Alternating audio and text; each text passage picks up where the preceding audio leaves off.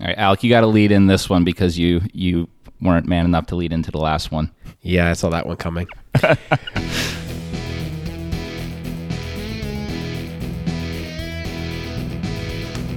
Welcome back to Ravens Recap. Y'all, you heard Peter say it. Uh, I had to lead in because I uh, didn't want to do it last time, and I don't think anyone wanted to do it this time, so it's fair enough. Unfortunately, our uh, ridiculous streak of watching the Ravens win in the Lamar era pseudo came to an end. Lamar didn't play, so I don't know. It might be still in play. No one knows for sure. I guess it's like if uh, a tree falls in the forest and no one's there to hear it, didn't make a sound. But uh, the Ravens did lose, unfortunately, to the Rams. Uh, they gave up their lead with only less than a minute to go in the game. They were ahead the whole game, unable to finish and get back ahead and get that uh, improbable win against the Rams under their belt to improve their chances of making the playoffs. As it sits right now, the number of boys will tell you that the Ravens have a 2% chance of making the playoffs, but uh, the realist thinks that they have basically zero because it turns out one of the things that needed to happen, uh, which is the Raiders being the Chargers, is uh, not beneficial to either team because if the Jags do their job, which is also needed, um, they could just kneel and they both would make the playoffs. So there's a chance that I would say, unless they don't want to do this gentleman's agreement, that it's basically 0%. But nevertheless, uh, we're here to break down the Ravens because we're here for this team through and through and we know you all are too if you're listening at this point, and we appreciate you. Yeah, super unfortunate ending. Uh, I don't think we mentioned the score. Ravens, uh, uh, Ravens lost 2019, and uh, yeah, just you know, again, super unfortunate of just how the whole game transpired. I, I know you know the first half, uh, Ravens I think solidly controlled the game. Um, it really wasn't until that interception that Huntley threw on the last couple of minutes before halftime uh, where really the Rams were able to to kind of get back in it, and then it was sort of like a slow death uh, up until the fourth quarter. You know, I think it's it, it's weird, man. It's just you know so many so many things went well this game. It was probably one of the closest, most complete performances that the Ravens have have uh, given us in the second half of the season but it just wasn't enough. And uh, unfortunately, just some of the things that we had uh, seen improvement from with the Ravens and uh, just you know took a step back. I think, namely, the red zone offense was just awful this game compared to you know a couple weeks ago against the Packers, where it was fantastic. I think a lot of the guys that have been interviewed the last couple days have kind of said it best. It just it it hurts a lot this game because they were in control for much of the game and, and they thought that they really had it, but it just slipped away at the last moment. Yeah, I mean, the big thing that's so disappointing about this game is that the Ravens were in control of this football game to a greater degree than they had been in control of a football game probably since the game against the Chargers. Granted, I don't think they were ever in that great of control, but for pretty much the whole first half, the Ravens defense was stifling the Rams offense. They're forcing Stafford into turnovers. The offense was doing enough to hold on to the ball and, and move it down the field uh, to give the defense some rest. And then, unfortunately, in, an, in another area of the game that seemed like it was going exactly the Ravens' way, Ravens had the ball uh, with less than two minutes to go in the half. McVay was calling timeouts when the while the Ravens were gaining yards, and he looked like he was an idiot. But then, you know, Huntley threw the interception, and it looked like McVay had Merlin on the payroll, and the Rams had enough time to go down and score a Cooper Kupp touchdown to give them momentum going into halftime. And just unfortunately, I think that just that one play there was probably the difference. And it's a stinker. It really is. Uh, we had high hopes for this team. They're not technically out of it, but they technically are, as we just said. And uh, yeah, I mean, it was an exciting game, as most of them have been this year. But for five straight, after five straight weeks, still waiting for another Ravens win. And it, unfortunately, on Sunday, yet again it was another loss. It's the hope that kills you, as they it really say. is. I mean, unfortunately, the game went exactly as we wanted it to. Right? We knew the path to victory. It was turnovers to keep us in it. Those happened. It was us doing enough to capitalize on them, and that's probably where we fell short. Right? Like the two times that we didn't get the defense score on their own. Right? It wasn't a pick six we only got field goals off of those. We didn't get touchdowns. And they were long drives. So you can argue, well, it's not the end of the world that they didn't get touchdowns there. But it's more so that just the Ravens offense didn't score any touchdowns this game. They always settled for field goals despite twice getting within the 5, which is just super painful. And to me, it kind of felt like the past burned them in a way. I felt like an earlier Ravens team that didn't have all these issues converting on these fourth down or two point conversion, these kind of like high leverage plays close in the red zone, potentially goes for it in those situations. But they were like, nah, we're going to try out the kicker, which I'm sure like pleased a lot of people out there. But then in retrospect, it kind of hurt, right? And I, I don't think I was too critical of it of it at the time because every single time the Ravens didn't get in the end zone when they were that close, they were sputtering when they got there. They had issues. But uh yeah, it was it was kind of interesting to me in retrospect that they never pushed it. And there was a couple times that they didn't push it. There was a scenario early in the game where they got to the kind of a no man's land and they they punted. Uh, it would have been like a 57 yard field goal for Tucker. And I know that there was all those controversies and reports before the game that he was frustrated with his warm up, but uh, they didn't even attempt that, right? So I thought that was kind of interesting too. That there was a couple times where the Ravens seemed less aggressive than normal, almost, and uh, we did, we saw we've said in the past the reason they're aggressive is because this team's handicapped and needs every edge they can get, and they kind of seem for whatever reason to go against that in this game. Yeah, I was actually uh, thinking a very similar thing, Alec. Um, I don't even know if we had this in the notes, but uh, yeah, just as you were talking about that, it's just you know I I felt like this is a, a good example of when you're more conservative in your play calling and that you know you can get field goals those are guaranteed points that's fine but the point is, is that still wasn't enough points to win the game yeah i mean when you go down into the red zones that, that many times and settle for field goals yeah, okay. Um, but you know, the Rams can easily score a touchdown and one more touchdown than we did, and that's what they did this game, and they ended up winning by one point. So I didn't feel like there were a lot of egregious conservative calls in this game. You know that I think the the point you bring up with where we punted instead of kick the field goal or instead of going for it. I do think that was interesting, but if I recall, I think that was like a fourth and sixth, I believe. So it would have been a little bit harder to convert. And then also, you know, getting down inside the five, you know, maybe that would have been a situation to go for it. But if I recall, I think there was a penalty, so kind of knocked us back. So it, it, this wasn't like a fourth and you know fourth and two, fourth and three kind of situation where you know it's there's a reasonable chance of completing it. Yeah, so it's like I'm I'm a little on the fence with it. You know, it's it certainly would have been great to, you know, to be able to to be able to to just get those points. But at the end of the day, you know, maybe the coaching staff they just kind of saw what was on the field and they were like, you know, hey, look, it, it may not be our day. We're going to play a little bit more conservative just because you know some guys are you know feeling a little off today or, or, or, something right? That you know sometimes sometimes you know the guys are kind of all dialed in and and, and ready and, and look like you know hungry for it or something. Sometimes you know that's not every day. Um, so maybe the coaching staff was a little bit more in tune with that. Who knows? But uh, yeah it, it certainly for me i guess it wasn't egregious that they didn't go for it all the time. I felt like the game flow kind of felt like they made the right decisions, but it came up a little bit short. It's an interesting thought experiment to wonder if if they had gone for it on fourth down earlier, or you know if if some of the play calling on offense was a bit more aggressive. Um, I have seen some. Uh, analysis that the Ravens relied too much on the short passing game against the Rams, which we'll get to. But honestly, I was just thinking about it today we, we keep talking and, and debating whether, you know, how the Ravens are doing on fourth down. Uh, should they have gone for two points? Should they not have? All these these um, discussions and, and thought experiments on what the Ravens are doing in specific game situations. Honestly, I, I think, and I hate to say it, I just think none of it really mattered. I, I just think that the problem that the Ravens were running into here is just that – this team has been so beat up with injuries and just having to scrape the bottom of the barrel and, and, and test the depth that this team has, this roster has to the max this year.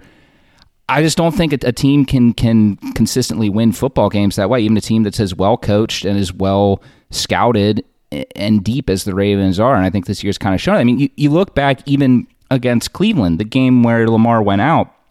Huntley did an excellent job in bringing them back. The defense uh, held the Browns out of the red zone uh, f- for the entire second half in that game. The, heck, the Ravens even got an onside kick. Ravens converted an onside kick in that game, and still the offense couldn't get the game uh, where the Ravens would win. You know, I, this Ravens team, they've overperformed this year. They really have. Um, I was looking back at it today because just again another thought that crossed my mind. I was just like, you know, this team.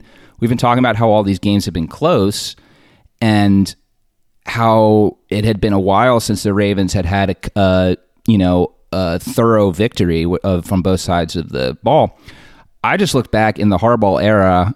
At first, I looked at how many wins the Ravens have this year by seven points or more.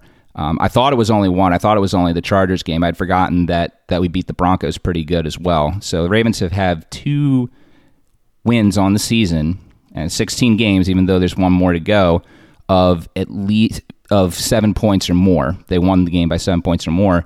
That is the worst in the Harbaugh era outside of 2015, where they had zero. And the Ravens have a lot of these victories. Uh, if you look back in their past seasons generally the Ravens are getting between like seven to nine wins of seven points or more, even in the years when they didn't have quite as good of a winning record as other seasons.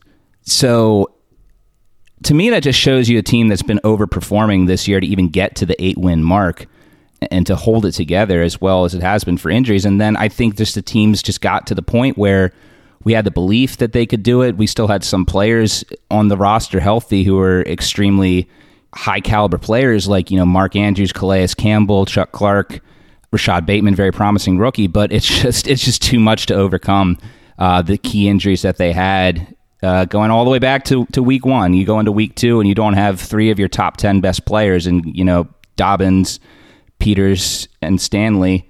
Maybe even throw Gus Edwards in there as well. Uh, you know, I, it's it's incredible what the Ravens have done and I get fans' frustrations. They're saying like, fire this coach, you know, get rid of this guy, don't pay Lamar. I, I just don't know what what conclusions we can draw on all this, and maybe that's getting ahead of myself towards the season recap. But yeah, I, I just it, it, it's hard for me to think, oh, the Ravens, you know, if they were a little more aggressive, they would have won. I was like, ah, I don't know.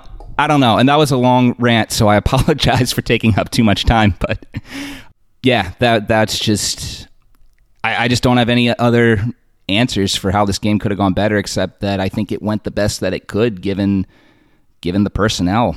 I agree with what you're saying, Peter. I think that kind of goes back to me saying even when they weren't aggressive, I wasn't too upset about it. In this game, there were definitely times that I called for it, but I wasn't. I didn't think it was a, a crazy move, and they did have some aggression in them, right? They they went for it on fourth down a couple times, and they got it, which was awesome. But um, those were more dead, you know, middle of the field, one yard, we can just bully them kind of plays, right?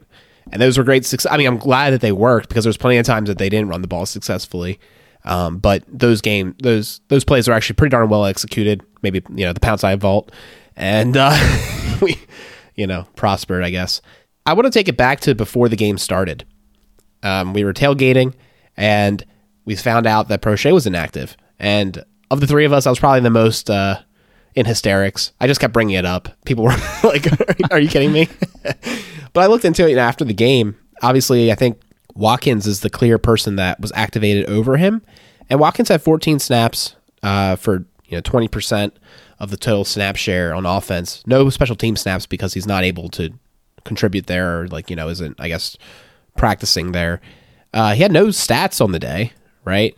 Um, no catches. I do wonder when you have a guy like Duvernay coming off of injury that you don't want to have Proche, who's been your you know backup returner, not active in that situation. I thought it was interesting uh, from that perspective, regardless of the fact that you know the results show that Watkins didn't do anything. Because I feel like at this point, like I'd rather see more Proche than Watkins because Proche is likely to be here, not not Watkins. And also, I think you know based off current production, I know in the beginning of the year we are quite pleased with what Watkins was bringing to the table, but he's completely fallen off the, the face of the universe these last few games. So I I don't know. I thought it was kind of weird, even in retrospect, that they went with this. Yeah, I'm, I'm looking up his contract information now. I I haven't seen anything here, but I'd love to kind of get some confirmation. One idea I might have had was just, you know, is are there certain uh, bonuses that he might get from, you know, playing a certain number of snaps or starting a certain number of games, something like that. Um, that might be something in this contract. But yeah, other than that, I mean, it's it's weird, man. You know, the the thing with Watkins, like, I don't like if if we were making the playoffs, uh, which still can happen, but if if we were and say we had all these people back, I I wouldn't like I don't mind Sammy kind of being that sort of you know third fourth receiver as a trusted option. Like I still trust him in Vet, in yeah. big situations, right? I mean, he's while like yeah, he's had a few drops in certain situations. That one interception earlier in the season, I think, was you know as a result of kind of him was also not great, but overall, I still think it's pretty positive. I just think the situation is completely different now because there's so many in-house guys that are performing really, really well, and it's just a it's a new situation. I don't think the Ravens have ever been in a situation where we're just more excited about the guys that we have versus a trusted vet that we, you know, thought at least at the beginning of the season that that person would be, you know, really relied upon. So, yeah, as, as far as this particular game, it's it's definitely a little weird. Yeah, I mean the I, I guess the only positive thing is that you know I think the coaching staff seems to be pretty high on Tylan Wallace. Um, you know, I know there were a number of different formations out there where the Ravens went to three wide receiver sets, and Wallace was in a good number of them. It wasn't always Bateman, Hollywood, and Watkins. Wallace was out there a good uh, bit as the third receiver. And when the Ravens wanted to go five wide, which they did a, a handful of times this game as well, I think Wallace was also a uh, featured option there. So, you know, while it would have been nice to have Proche out there. I'm pretty excited about Wallace, and I think the coaching staff is too, and they want to see you know what they have in him. Yeah, I, Wallace, he was. Um, I don't think he had a catch in the game, but they used him uh, along with Duvernay. Duvernay obviously did have a carry, but on a couple plays, they would have Wallace come across, like he might take a handoff or uh, be in the backfield where Huntley might throw it to him. And on those plays, a couple of the Ravens' big runs were set up by using Wallace as as a decoy, as, as maybe an option on the play. I, I'm pretty sure that Freeman's big run on the day was set up by just having Wallace in the backfield as an option. So, you know, part of it could have just been they they felt that that role was better suited for Wallace's skills, but I do agree it is interesting to have seen Watkins kind of, you know, really be non-existent over the past couple weeks, especially after he caught what could have been the the touchdown that sent the game into overtime against Pittsburgh. Uh, really, Watkins' lack of red zone targets this entire year has been kind of interesting. I know we were talking in the offseason that he might be a guy that the Ravens would want to uh, use in the red zone, um, but that really hasn't been the case this season. But yeah, I don't know. I don't know if having him out there would have helped Huntley a bit, you know, having another vet guy out there. But I guess they really wanted to get him a lot of plays where where Bateman and, and Andrews were on the field because uh, Bateman in particular, Huntley seems to have really good chemistry with.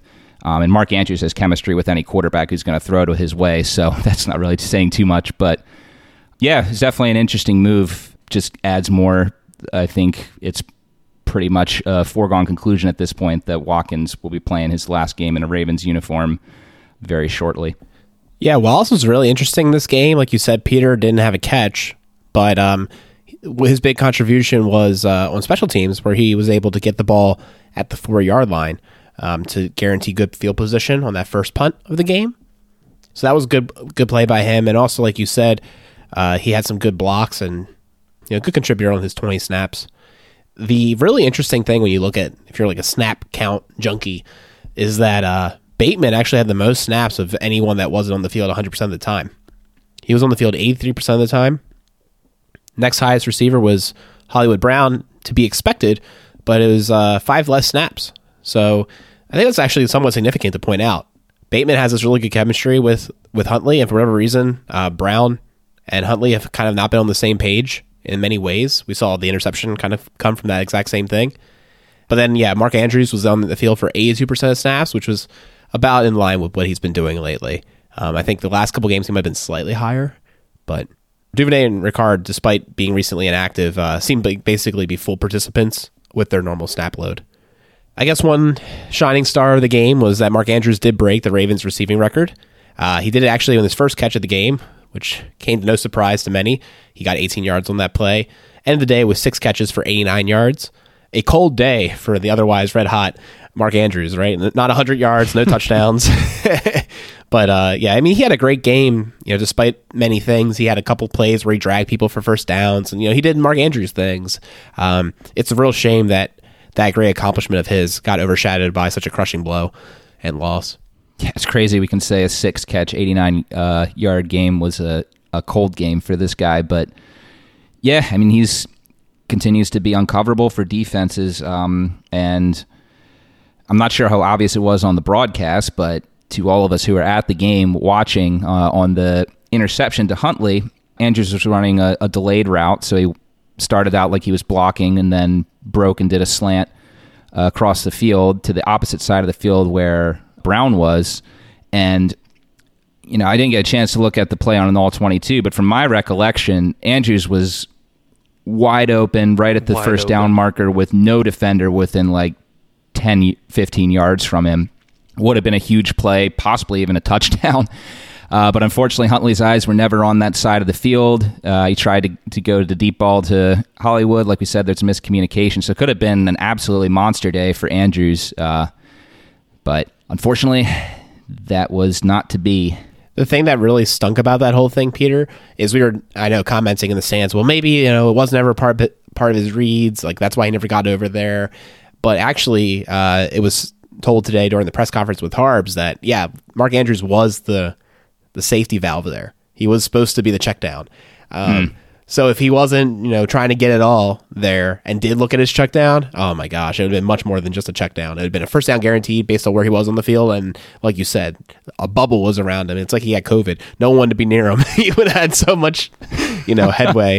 uh, it's, it's super unfortunate. Um, cause like you said, even though the Ravens were able to get the ball back there and score three points, so it was really like a, a four point delta. Obviously, that still is a huge part in the game because we lost by one and it gave him momentum and all that good stuff. So, yeah, it's uh, really unfortunate, really, really unfortunate that uh, he wasn't seen there, and that that amongst any, there's several like one off play decision points that if you tweaked could likely have changed the outcome of the game and uh, went in the Ravens' favor. But unfortunately, football is a game of high leverage plays, and uh, you can't really just say that, you know. Yeah, yeah. I, I mean, there was another play. Um, it's it's amazing. I think when you know when you can see the all twenty two, or, or if you have the opportunity to go to a go to a game, it's amazing how on some plays you can by seeing the whole field, you can really kind of start to. I mean, you can start to see options that really you would never see on a TV broadcast. There was one of those catches that Andrews had as well. I think it was. I don't remember the exact one. It was something in the second quarter, third quarter, maybe. It ended up, I think Andrews caught it, and it was a 20 some yard catch. Um, but if you look on that play, Hollywood Brown was wide open. I mean, he put his hand up within a second because nobody was kind of covering him. It seemed like for whatever reason their defense was just not called correctly, and so Andrews and Hollywood were both open. And Huntley decided to throw it to Andrews, and it was a completion and picked up a first down. That was great. But if he had thrown it to Hollywood, that would have been a, for sure a touchdown. I mean, he was already behind the defense at that point, and you know it would have been six points at there if he would have found him you know that being said I, I i do think that's kind of an interesting thing we can kind of talk about here is that i think the rams definitely realize that of that huntley definitely has a limitation in pushing the ball downfield and uh I mean, hitting his receivers. I think he's much more comfortable throwing to receivers like Mark Andrews. He's uh, comfortable hitting guys over the middle. Um, it's kind of the same argument that people used against Lamar in his rookie year and, and even in 2019, where, you know, oh, he can only throw between the hashes. He can't throw deep. You can't make him throw outside the hashes. I think the Rams definitely realized that with Huntley as well. Um, it, it felt, at least for me, you know, kind of skipping to the end of the game a little bit, where the Rams were playing really solid defense. I really don't think that they were scared of Huntley pushing the ball downfield. So they, you know, they weren't really, um, you know, playing back. They were playing very close, and they they kind of knew that you know the Ravens weren't going to dial up a deep shot at that point. They were going to play close to the sidelines, uh, play within the first you know ten or fifteen yards, and kind of crowd the field for Huntley and. Uh, basically dare them like you know are you going to throw a deep shot here are you going to be able to do that and i think the rams you know they they bet correctly in that situation and they relied on their pass rush uh, with Aaron Donald to just stifle them, and you know it worked. It worked on those last two drives, and I think um, you know give the Rams credit for for realizing that. I think you know.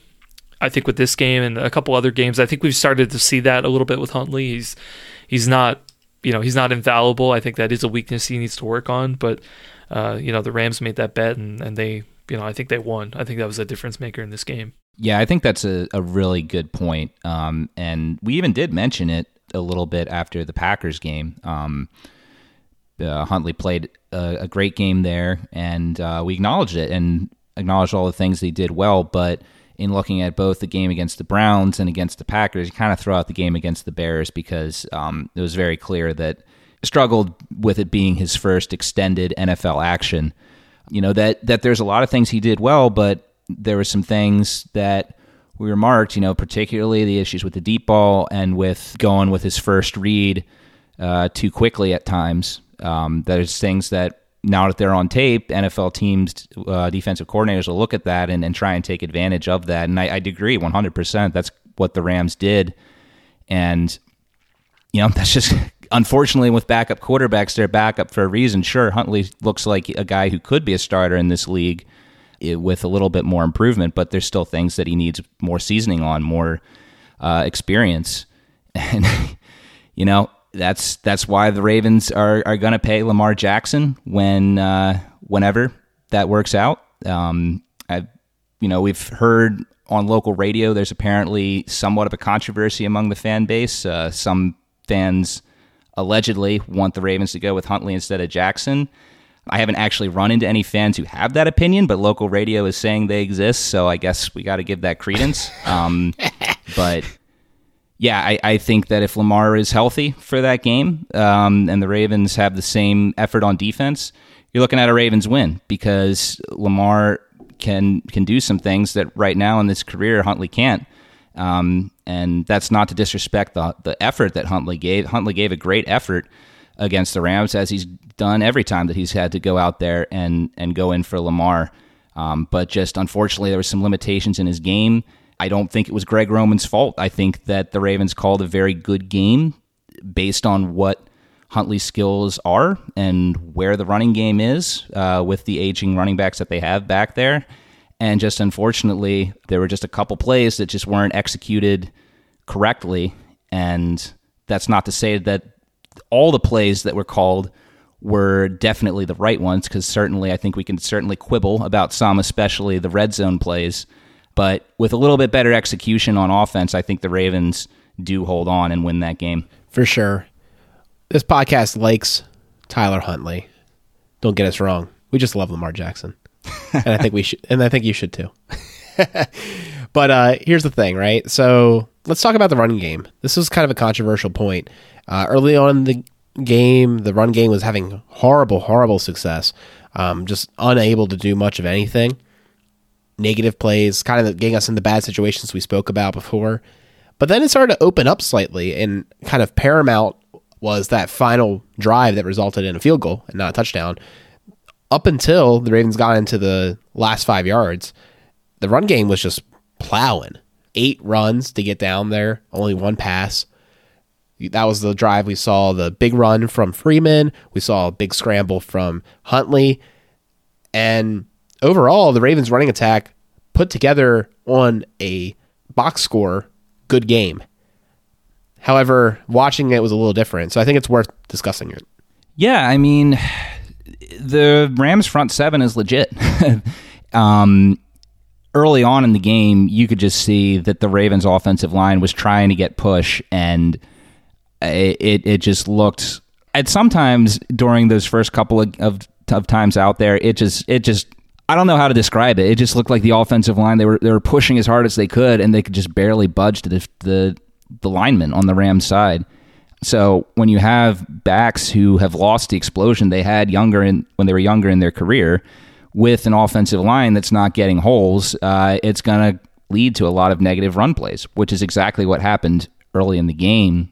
I think you do have to give credit to the Ravens, though. They kept with it, and we did see that drive uh, in the fourth quarter where the running game all of a sudden worked for reasons that I wasn't able to figure out on, on the rewatch. Like I said, said um, some of it was, you know, they were able to set up some good misdirection where the defense had to give credence to maybe Wallace or Duvernay coming around on a fake. Uh, but but even then, I mean, it, it it didn't really look like the Ravens were doing that much different. Just I guess the Rams defense was a little worn down. But unfortunately, the fact that the running game did get some success there was also a negative because the Ravens fell too far in, in love with the run and those plays called within the 10 yard line, you could just see the Rams' defensive front. They knew the Ravens weren't going to pass. They brought everyone on the run blitz. Uh, Colon, who, who actually played a very good game, uh, if you watched his play, I thought he played a, a very, very strong game. Uh, he got blown up twice on that drive, uh, on those plays that failed. And it, it was just it wasn't anything that the offensive line was doing any differently. It was just the Rams knew we don't have to respect the pass at all, so we can just blow up the line and we're going to stop the run there. And unfortunately, the uh, the Ravens didn't have a counter for that, and they get the field goal. So the running game, just for the most part, just wasn't in the Ravens' favor uh, on Sunday. Yeah, I mean that's that situation is is one that's like you know if you have Gus Edwards in there, I have way more confidence in Gus being able to push in for three yards, uh, or you know, four yards when you need it than any running back on a roster right now. Um, he's going to be able to do it. That's also where I'd look toward a guy like uh, J.K. Dobbins, where he has enough speed and power to get to the edge on an outside run, where you don't have to rely on all of your offensive linemen making blocks. You just have to rely on some guy to be able to hit the edge and be able to run it in. So like, you know, having those two players there in that situation, it's like, you know, I would feel a lot better about those play calls because you have the guys to kind of do that.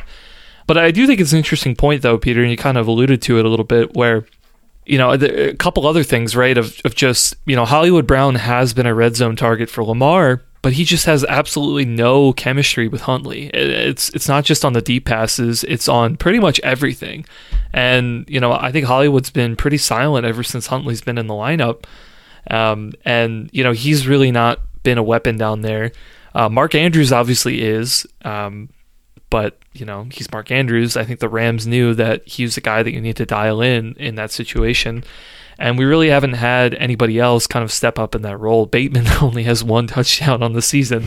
Um, and while, you know, we think he could be that guy, I think all of us do, including myself, he just hasn't shown it yet. And I think defenses don't really respect them enough to kind of be a, threat uh, because the Ravens just haven't shown that that those guys are capable. So, you know, I, this may be a little bit forward thinking, but I do think you know uh, throughout the offseason we'll see what the moves that the Ravens make, but I do think finding another red zone target, um, you know, whether it's a running back or whether it's tight end or receiver, finding somebody else that the Ravens can rely on in those situations, I think would be uh, you know much needed. I think, especially if Lamar is um, you know out for you know a short uh, period of time next year for whatever reason. I like the fact that you're forward thinking here, Chris. And we had the opportunity to meet Sip Tally Films coach Evans right before the game. Got to chat with him. We look forward to maybe doing a not even maybe we're going to do a show with him in the off season. We talked about it. We should have done it this year. It's a whole year that uh, we've we've been talking about this and it hasn't happened. But one thing that we know he does is he's a big guy. Uh, he's an offensive coordinator down in Florida, and um, knows a lot about offense. And we talked about, oh, we should do a show about the next steps of the offense, the steps they took this year, the next steps they have to take. And I think you're right, Chris. Uh, finding a reliable red zone option that's not Mark Andrews in is great. Like Hollywood Brown at the beginning of the year, I think with Lamar in, was a great option from the deep perspective. You know, the deep plays into the end zone. Uh, he had a couple effective plays in the red zone too, but we all know that when the field gets compressed, the game changes a bit. So, really good analysis to say, oh, we need to to look forward there. The other thing I think is really huge to talk about is we saw a lot of it this year. The Ravens lack poise and confidence on some situations, and they run the clock out, and they're like, you know, hoping to like get the snap off. And sometimes it costs them in delay of game penalties, and other times it costs them in negative plays. I think the reason they got stuffed at the line was because they waited until zero seconds to snap the ball. They snapped at like the last possible second. And if you look at it, the Rams were basically coming before the snap or like at the snap because they knew if it didn't come, it was going to be a delay of game, you know? And I think the Ravens will really benefit from getting set faster. Anything they can do to get to the line, ready to roll faster to allow for more time for adjustments and just like comfort is good. Um, there's just too much rushing on this team, and I think it's a big problem. Yeah, and uh, I think Harbaugh was asked about that as well, and he basically said, "Well, the call came in at that point. I think it was between Huntley and the center to be able to get the snap off in time. Basically, put in on those guys and like you know, Roman had it in. now, whether you know that has been the way, you know, it's always gone the whole season. Debatable. We don't know, but I mean, yeah, I I definitely agree with you. Probably more pronounced at least the last couple of weeks because of Huntley, his inexperience, having a new center. We haven't we hadn't even talked about it, but Bozeman was a last minute. Um, I shouldn't say healthy scratch because he technically was suited up for the game, but he was available only on an emergency basis. So uh, new center, backup quarterback. Uh, I think more uh, issues like that, especially mental ones, are kind of to be expected. But uh, but yeah, I mean, it was still happening when Lamar was here. So, you know, it's, it seems like a, a problem that's kind of manifested itself this year. It hasn't been the illegal formations, it's been the delay of game and snapping the ball with less than five seconds left. Uh, you know, for whatever reason, that's kind of been our MO this year. So, uh, definitely something to be uh, worked on in the off season. But to be honest, uh, it, it, might just be a 2021 Ravens thing, and we'll pack it up. And then next year, you know, we might not have this problem anymore. So once everybody's back. I think a good thing to talk about before we wrap up the offense is the offensive line performance. And um, this is one of the places that we knew would be a troubling part for the Ravens because the front seven is dominant for the Rams. And unfortunately, it was uh, one of their downfalls in this game. It wasn't maybe the reason they lost. I think there's a lot of reasons. There's a lot, of, you know, it's a it's a team effort and sport, but there were a lot of times that the offensive line did not help be it penalties that get them in bad situations to slow down drives, or just you know bad plays at bad times. And unfortunately, our boy Mekari, he had one of his worst games, despite the fact that Von Miller gave him props after the game. He said that Mekari had his number the first time they played, and he thinks he's one of the better tackles in the league, which I think is like a pretty darn high praise.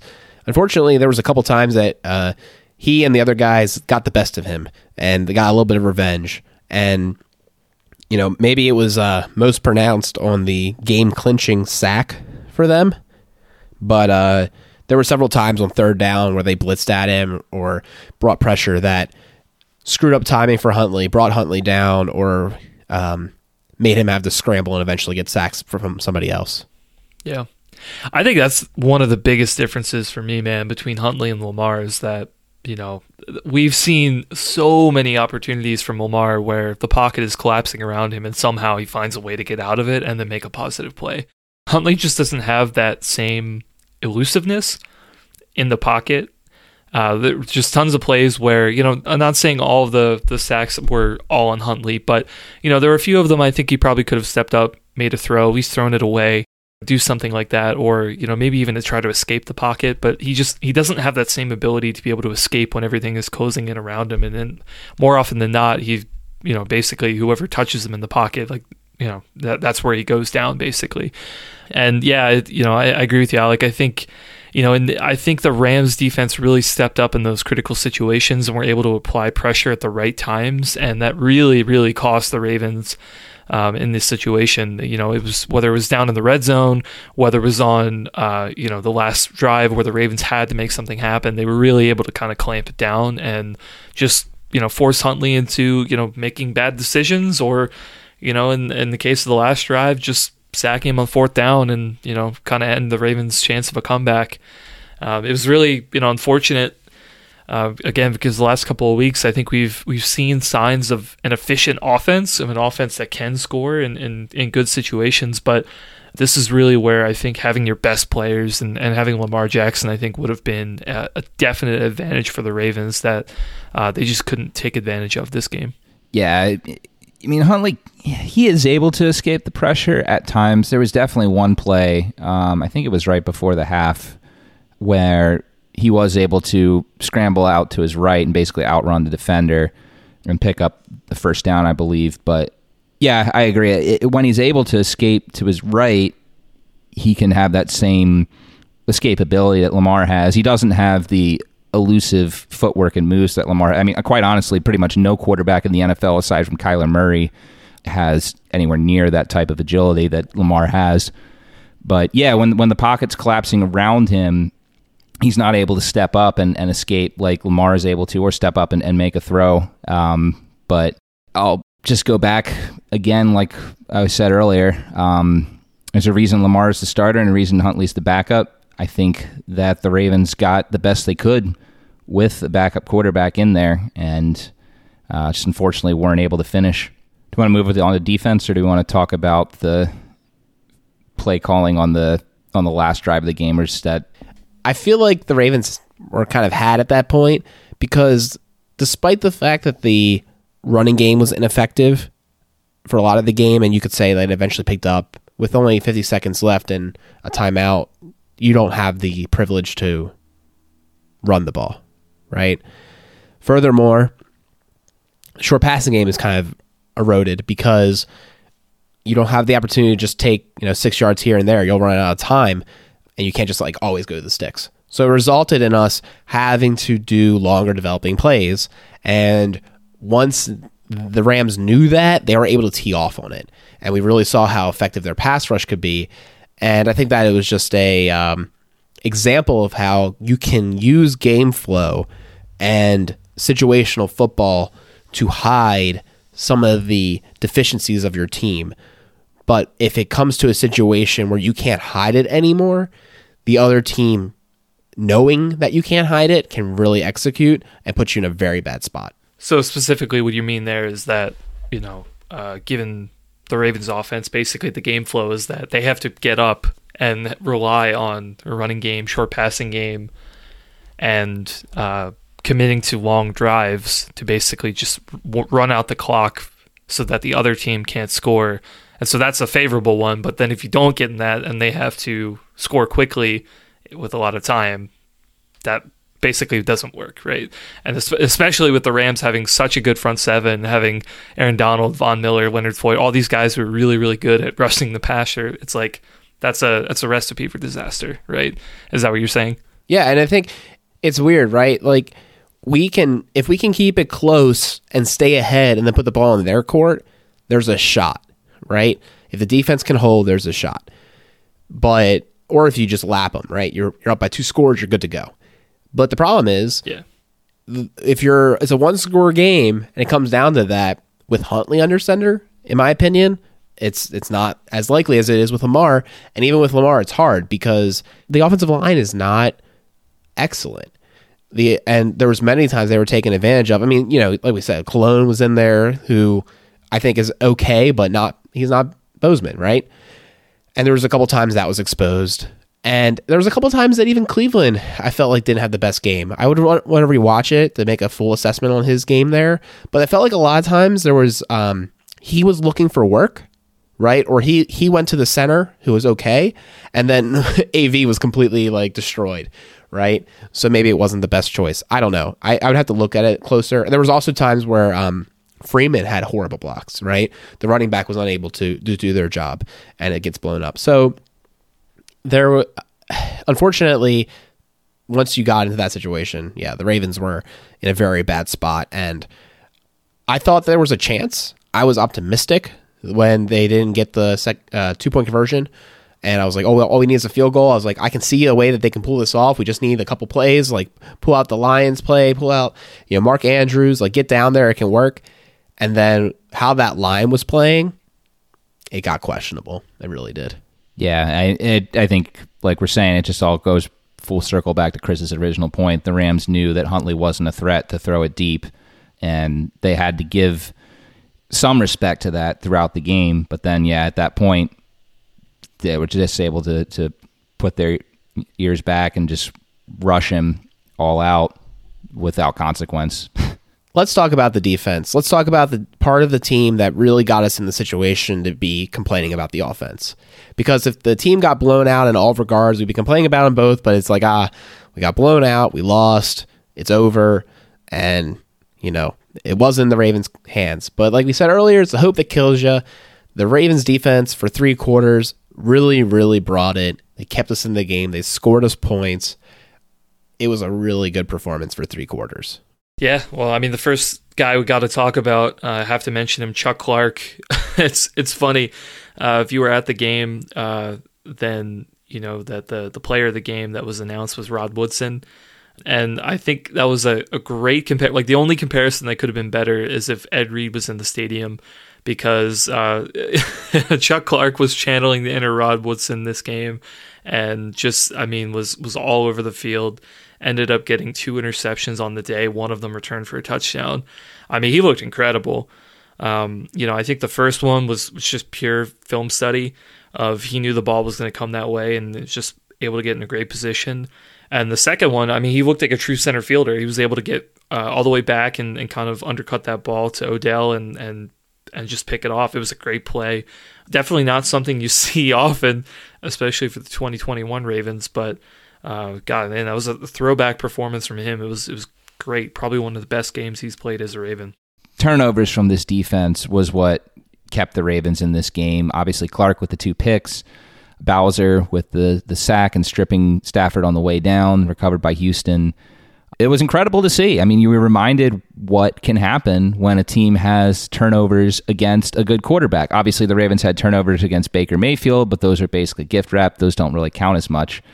Chuck Clark, I think, has had a very good season. He's been overshadowed this year because the secondary has had so many issues and um, hasn't had as many splash plays. Uh, like he, he really doesn't. Um, he's more of, of a guy who who does all the right things and is, is a good coverage guy, but doesn't come with the splash plays as often.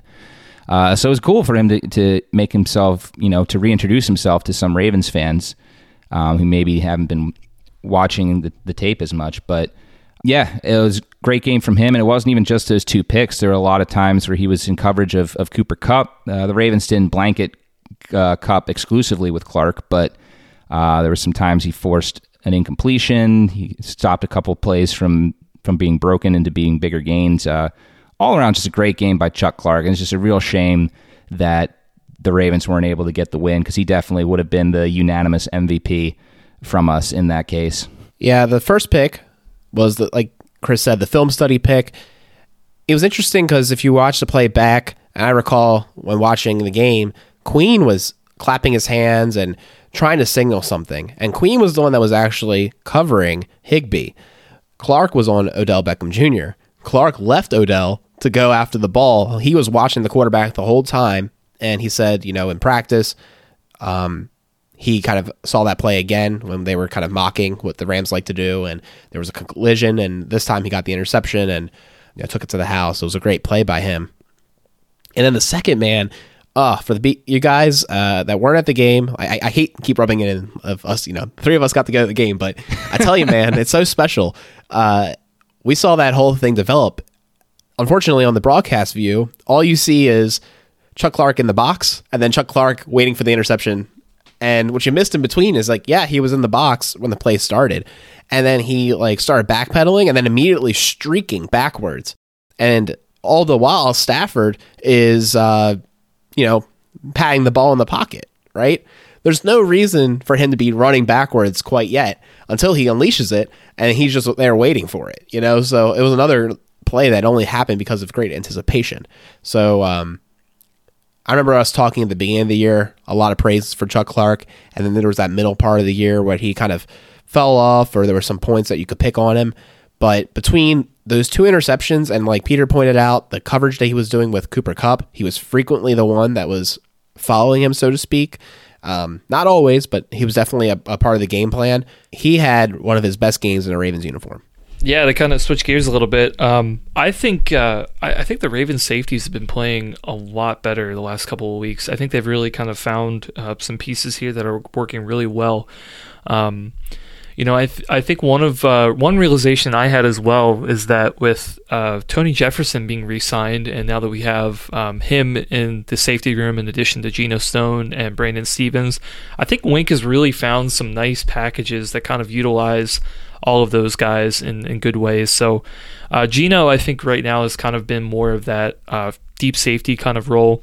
Uh, Brandon Stephens seems to be almost like kind of like this uh, Swiss Army knife kind of thing where he can play deep a little bit, but he can also kind of. I think his strength is probably covering guys sort of one on one, not being the deep man. I think earlier on this season he was a little bit more the deep man, and we noticed a little bit he was a little bit slow to kind of react to some plays, let up a few big ones. But uh, if you put him in coverage, um, one on one with a couple of receivers, he can really lock down some guys. I, I know he had a great play. Uh, I think it was uh, to hold Higbee to uh, on a third down play, and he was able to hold them and, and, force a fourth down, which was great.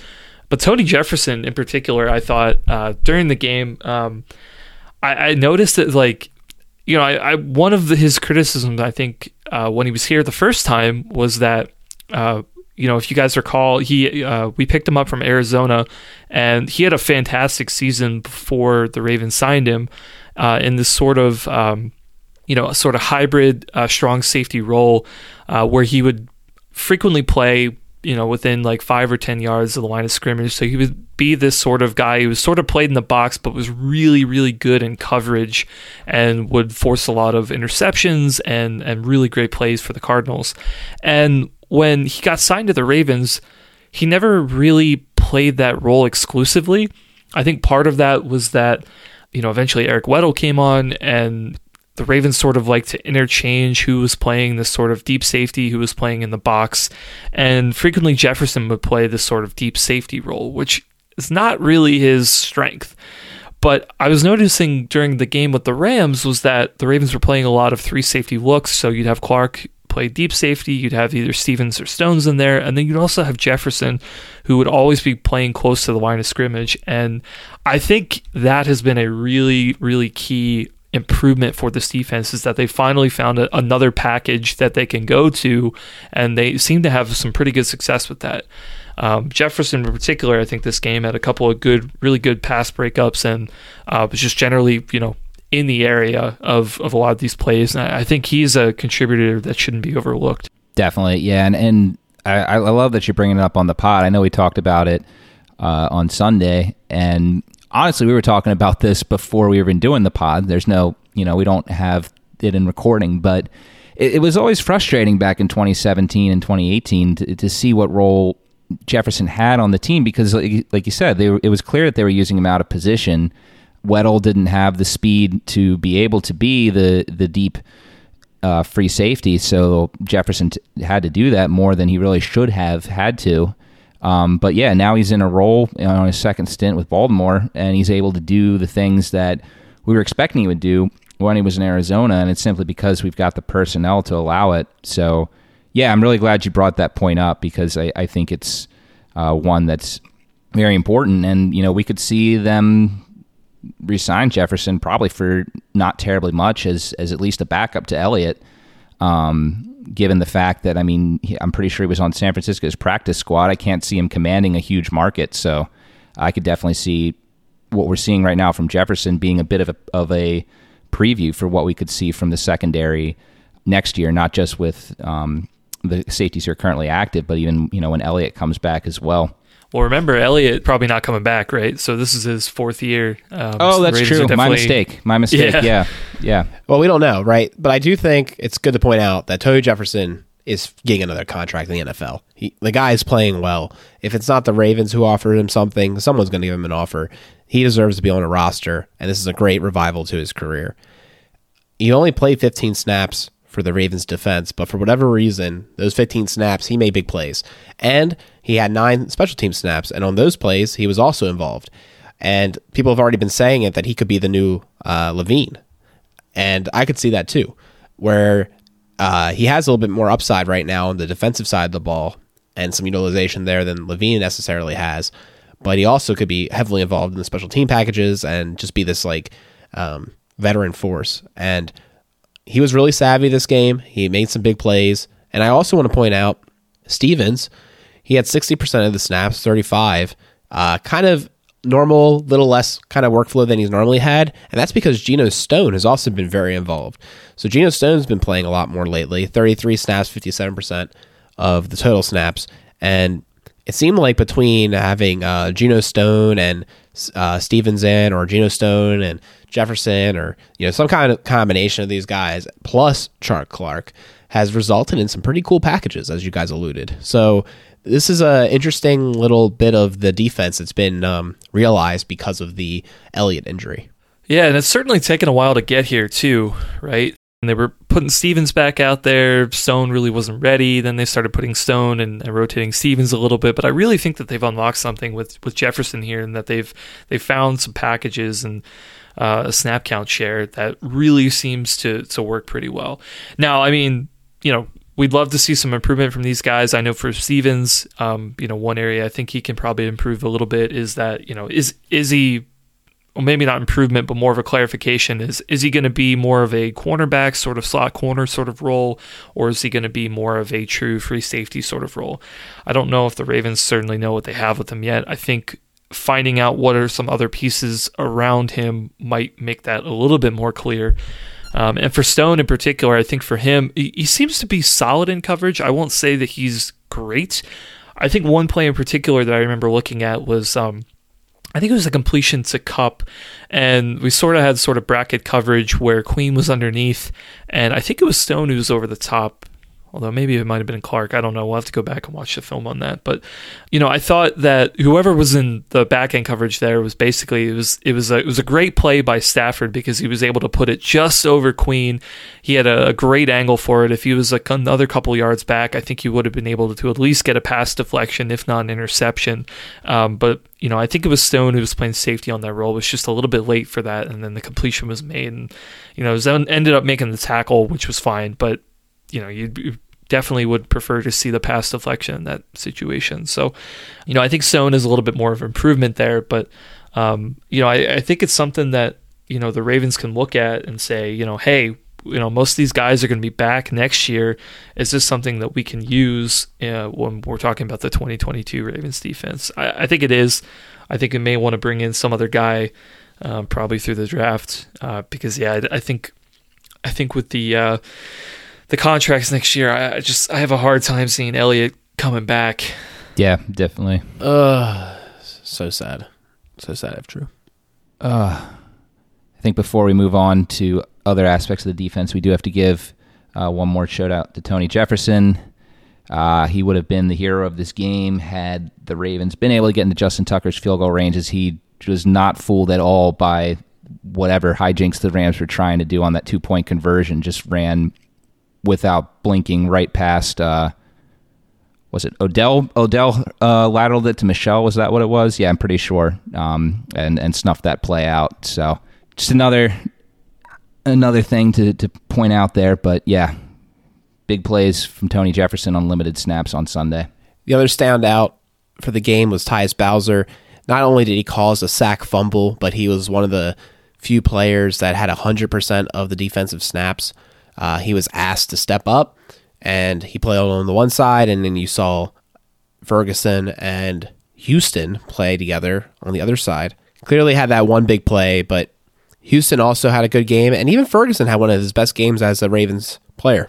Yeah, I mean, I think I think both those guys did well. Uh, Ferguson, unfortunately, could have had a huge game, but um, it just has to be a more consistent tackler. There were a couple times where he got in the backfield on run plays and was in position to um, to wrap Michel up for a loss, but uh, just wasn't able to get a tackle or, or got blocked, unfortunately. Um, but you know, we've seen some small improvement from this guy going forward. I don't know if it's going to be enough for him to be a big part of the Ravens' plans going forward, um, and for him to have a, a, late career boom like we're seeing from Bowser. But um, there are at least some signs, so so we'll see with him. But yeah, Bowser just continues to explode.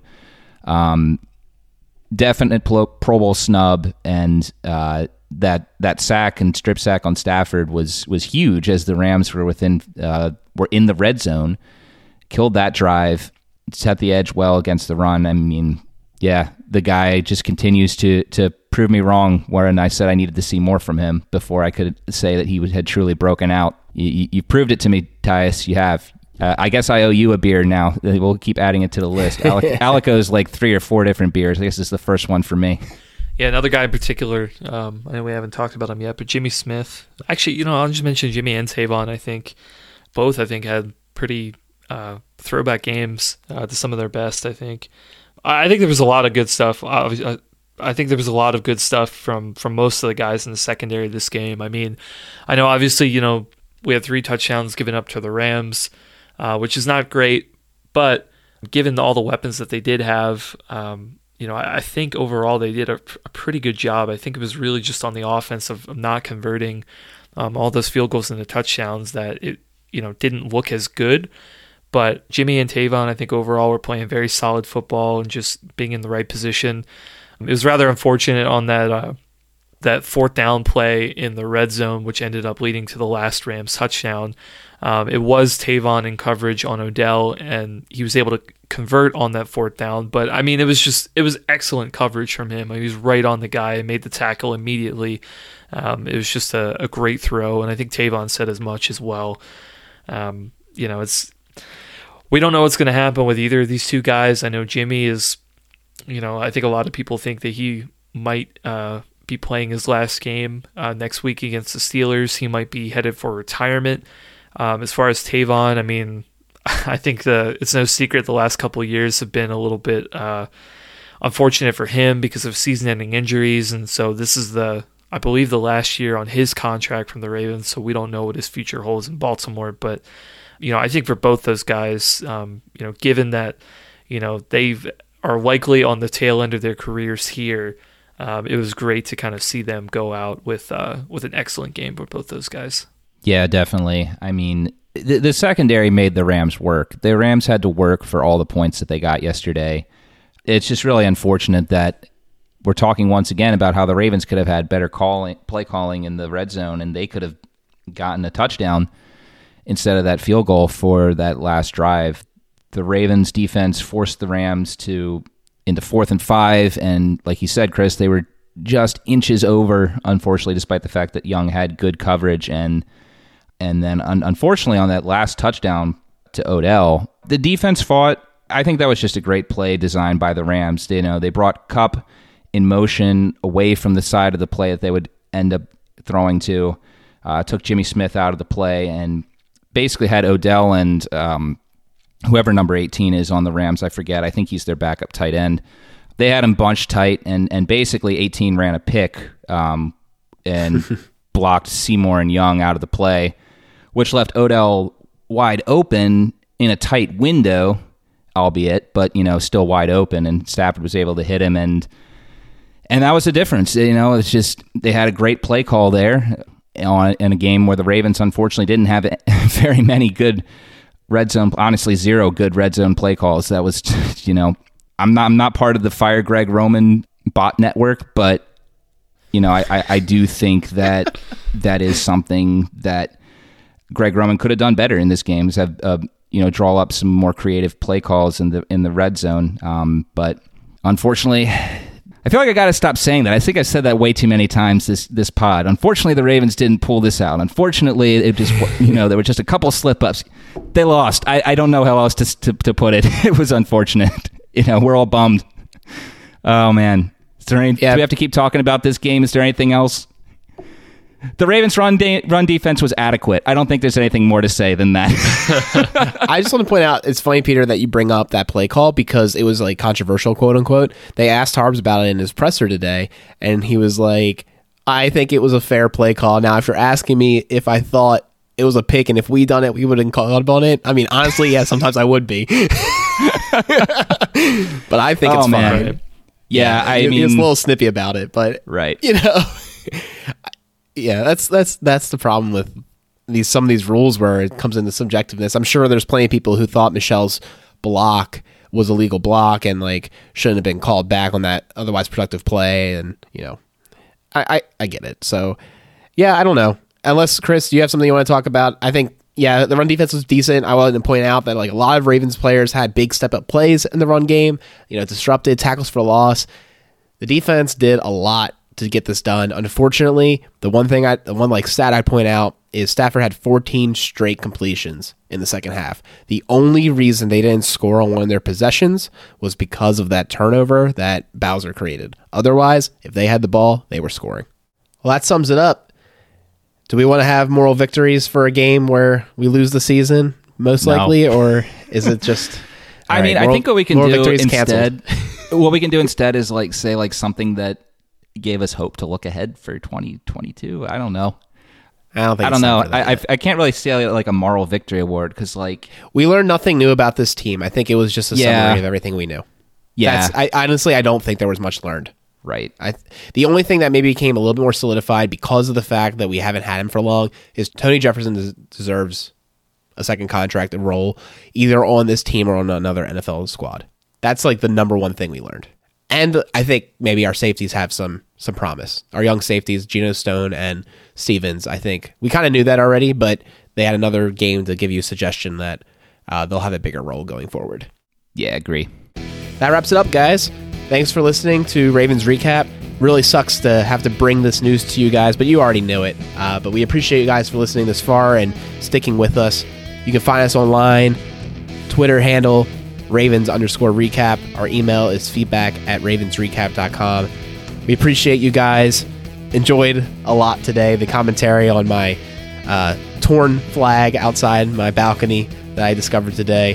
Very poetic, very uh, symbolic of the season. And uh, yeah, you kind of made my day. so appreciate it. We'll be here breaking down the Pittsburgh matchup, potentially the last game ever played by Ben Roethlisberger, potentially the last time that we'll see him at M&T Bank Stadium. Uh, we'll be all over that analysis. Uh, make sure to tune in for it.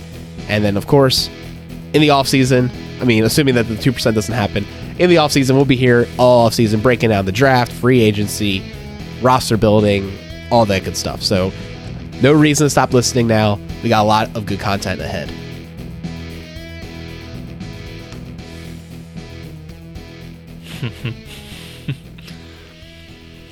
Ravenless Sundays. I don't know what I'm gonna do. Oh, That should be your poll. That looks like the poll.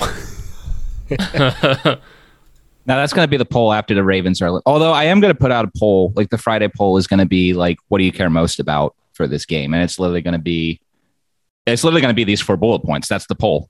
That's what I'm saying. That should be the poll. That's, Oh, that's yeah. literally what it just oh no, but the, but the poll after the Ravens get eliminated is what? How are you going to spend your Ravens? oh, Sundays? oh, oh. right. Sure. Or just Yeah. n- not even make it a poll. Just like make it a tweet and be like Ravens recap flock. Give us your ideas. What's good on Netflix, guys? Dude, I'm kind of addicted to going to games now because you can actually see the damn field. I, w- I would love the all 22 view while watching live. Like that Chuck Clark pick doesn't look nearly as cool as it did when we were watching it in person. It just I like did notice that. Yeah, it just Yeah, looks like he was there. yeah, like you have to like completely fill in the dots, Right. uh, of how he got there. Um, you see him briefly in the box when it snapped, immediately out of the picture afterwards, and then just like casually waiting for the ball. like you completely miss the part of him sprinting to get it. Oh yeah, I'm I'm totally like if it was if it was practical, I would I would definitely go to every live sports game that I watch on TV. I mean, it's just I, I don't get people who are just like, oh, I just rather watch at home on TV. I like, I mean, you know, TV broadcasts are, are great, and we have super high definition TVs and great sound systems. I'll agree with you on that, but it still doesn't beat you know being there live for a game. Yeah, it's not even like I mean, I love the atmosphere too, but just the ability to see things develop is unparalleled. I think basketball is probably the best example of something you can actually watch from home. Like you can actually see all the play, and, and maybe baseball too. You know, like you're not missing anything. But Oh, I feel actually, like football, base, baseball I think is the worst for on TV because so much is happening like with defensive shifts and um, you know in the in the infield, and then when a hit happens, like the hit happens, and then they have to change camera angles, and then you lose track of where the ball is, and then sometimes Mm-hmm. the ball's out of scope, and you just see the camera zooming in on the outfield to where the outfielder's rushing to the ball. The ball doesn't That's show fair. up till the last minute second. that's fair. Yeah, Yeah. Yeah. Baseball, it'll be really interesting. I think at some point in the next decade, they really have to do a deep dive on like how this sport is televised and how we can improve it, improve that because they've been using the same formula forever. And I feel like that it it's definitely has the most flaws of any sport, and obviously baseball is not super popular in comparison to other big sports. Um, so Yeah. Yeah. Interesting. Yeah, because it's really boring. I mean, I love it, but I also It's- have well- enjoyed watching uh, watching um, national chess games on YouTube as of late as well, which I've also told is boring. So I think I think baseball is really cool when condensed into its seven minute form. Like missing all There's the just- strategy, though, man. what, what? Pause. Okay, hold on. Is there actual strategy to be observed during uh, the dead time between swinging attempts? Essentially, Like, Yes, man. As an analytics junkie, you should love baseball. That's when you're watching them all do their shifts. They're shifting based on the probabilities of what the hitter's going to hit at that certain pitch count. wow, I didn't realize they were shifting constantly. Yeah, they are. Oh, all right. That's Fair why enough. that's why a lot of the old baseball people wanted to like just get rid of the shift because all because analytics has kind of broken baseball in a way is like hitters because they, they have it all mapped out like oh hey when it's one ball zero strikes everyone line up here for this hitter but then when he's at you know one ball two strikes then he's likely going to hit it over here so then everyone shifts there and like so that's why baseball is kind of you know gone a little bit to like a home run or bust ball because hitters are having harder time hitting where they like it because the analytics knows where they're going to hit. So then they're just like, F it, I'll just try and hit it over the fence where you can't catch it. And then, Oh wow, this is really interesting. yeah, I think, I think you should, uh, in the, in the dead time between, uh, between Ravens and when Orioles steps up, I think you should take a look into baseball analytics a bit. I think you'd really like it.